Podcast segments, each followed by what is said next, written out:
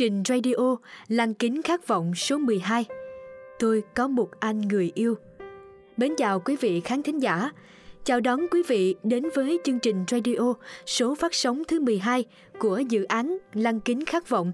Dự án radio hướng tới mang lại cho cộng đồng những suy nghĩ tích cực và lạc quan cũng như niềm tin vào cuộc sống thông qua những câu chuyện từ bệnh nhân hay người thân của họ.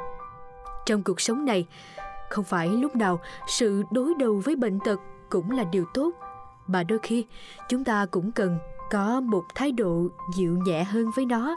Chúng ta sẽ làm bạn sẽ tìm hiểu nhau sẽ giúp đỡ nhau thay vì trở thành kẻ thù ghen ghét nhau. Từ đó chúng ta có thể thấu hiểu và tìm được cách thức để có thể đẩy lùi hoặc chí ít là chung sống hòa bình với nó, như câu chuyện mà chúng tôi đem đến cho quý vị khán thính giả sắp tới đây. Mời các bạn cùng lắng nghe số phát sóng thứ 12 mang tên tôi có một anh người yêu tôi có anh người yêu là bạn học cùng lớp, sau này là chồng và cha của hai con tôi cuộc sống cũng có những lúc vui buồn, cãi vã, nhưng thật lòng tôi chưa bao giờ có ý định ngoại tình dù trong tư tưởng cho đến khi tôi gặp một người tôi phải lòng anh từ lúc nào tôi cũng không biết nữa đã bảo tôi chỉ là cô hướng dẫn không trang hoa, sống khá quy củ, nhưng anh vẫn từng bước, từng bước chinh phục, cưa đổ, rồi xâm chiếm cơ thể tôi lúc nào tôi cũng không biết nữa.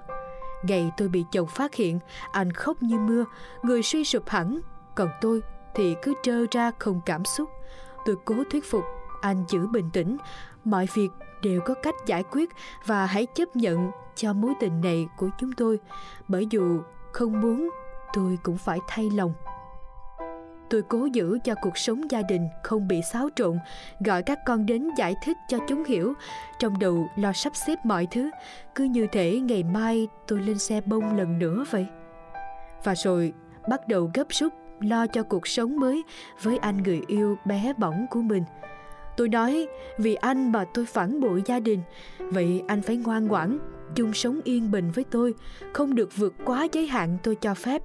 Có thế chúng ta mới bền lâu. Nhớ nha với chân tình, quyết tâm của tôi thì cuộc sống mới cũng dần ổn định. Bạn bè, đồng nghiệp, người thân lúc đầu biết được sốc lắm, nhưng rồi ai nấy đều quan tâm vung vén cho mối tình vụng trộm này tôi bằng mọi giá phải chiến thắng chính mình, nên vì tôi, anh cũng hòa nhập, cũng tình nguyện theo tôi tìm tòi tư liệu, tham gia các câu lạc bộ, diễn đàn. Anh bắt tôi phải ăn uống khoa học hơn, tránh xa những thực phẩm chiên xào, đồ nướng, đồ nguội, hạn chế đường, thịt đỏ, thịt heo, sử dụng thực phẩm thiên về rau củ quả, hải sản, thịt da cầm uống nhiều nước tôi nghe lời anh tuyệt đối, y như cô vợ mới lần đầu làm dâu vậy. Nào giờ anh lười thể thao, khiêu vũ, nhưng tôi mè nheo, bảo anh tập cùng cho em vui đi. Thế mà anh lại đồng ý, riết rồi nghiện, còn rủ tập thêm yoga, vẫy tay đều đặn mỗi sáng tối nữa chứ. Anh bảo, cứ hễ em vui thì bất kể thứ gì, anh cũng làm được ông trời thử thách chúng tôi bằng hai cuộc đại phẫu sáu chu trị hóa trị nhưng với độ ly lợm, chúng tôi đã cùng nắm tay nhau vượt qua tương đối nhẹ nhàng, đã tái khám hai lần ổn định. Ngót nghét đã 8 tháng cho chặng đường mới này và mọi sóng gió tạm thời lắng xuống. Tôi sẽ cố gắng sống mỗi ngày thật vui vẻ, có ít nhất có thể. Hãy đồng hành cùng em nhé anh. À, đến đây thì mọi người đã biết anh người yêu ấy của tôi là ai chưa? Anh ấy tên là ca buồn trứng. Mấy anh chồng lo mà thương yêu, o bế vợ đi nha. Không có ngày mấy chị ngoại tình cái rồi á. Sứa hỉ? Có thể nói, bệnh tật không đáng sợ và điều quan trọng chính là thái độ người ta đón nhận nó như thế nào với một thái độ tiêu cực căm thù và chán ghét hay là lạc quan tích cực trong câu chuyện của số phát sóng lần này, nhân vật chính đã đón nhận tin dữ ấy một cách bình tĩnh và dần thay đổi các thói quen ăn uống, sinh hoạt chưa tốt của mình bằng việc chọn lựa các thực phẩm có lợi cho sức khỏe và tăng cường rèn luyện thể chất để có thể có được sức khỏe tốt hơn.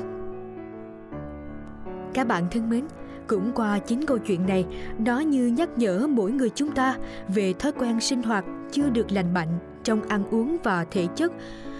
Vì vậy, chúng ta cần thay đổi để có thể giúp mình đẩy lùi được bệnh tật hoặc chí ít cũng phòng ngừa được chúng.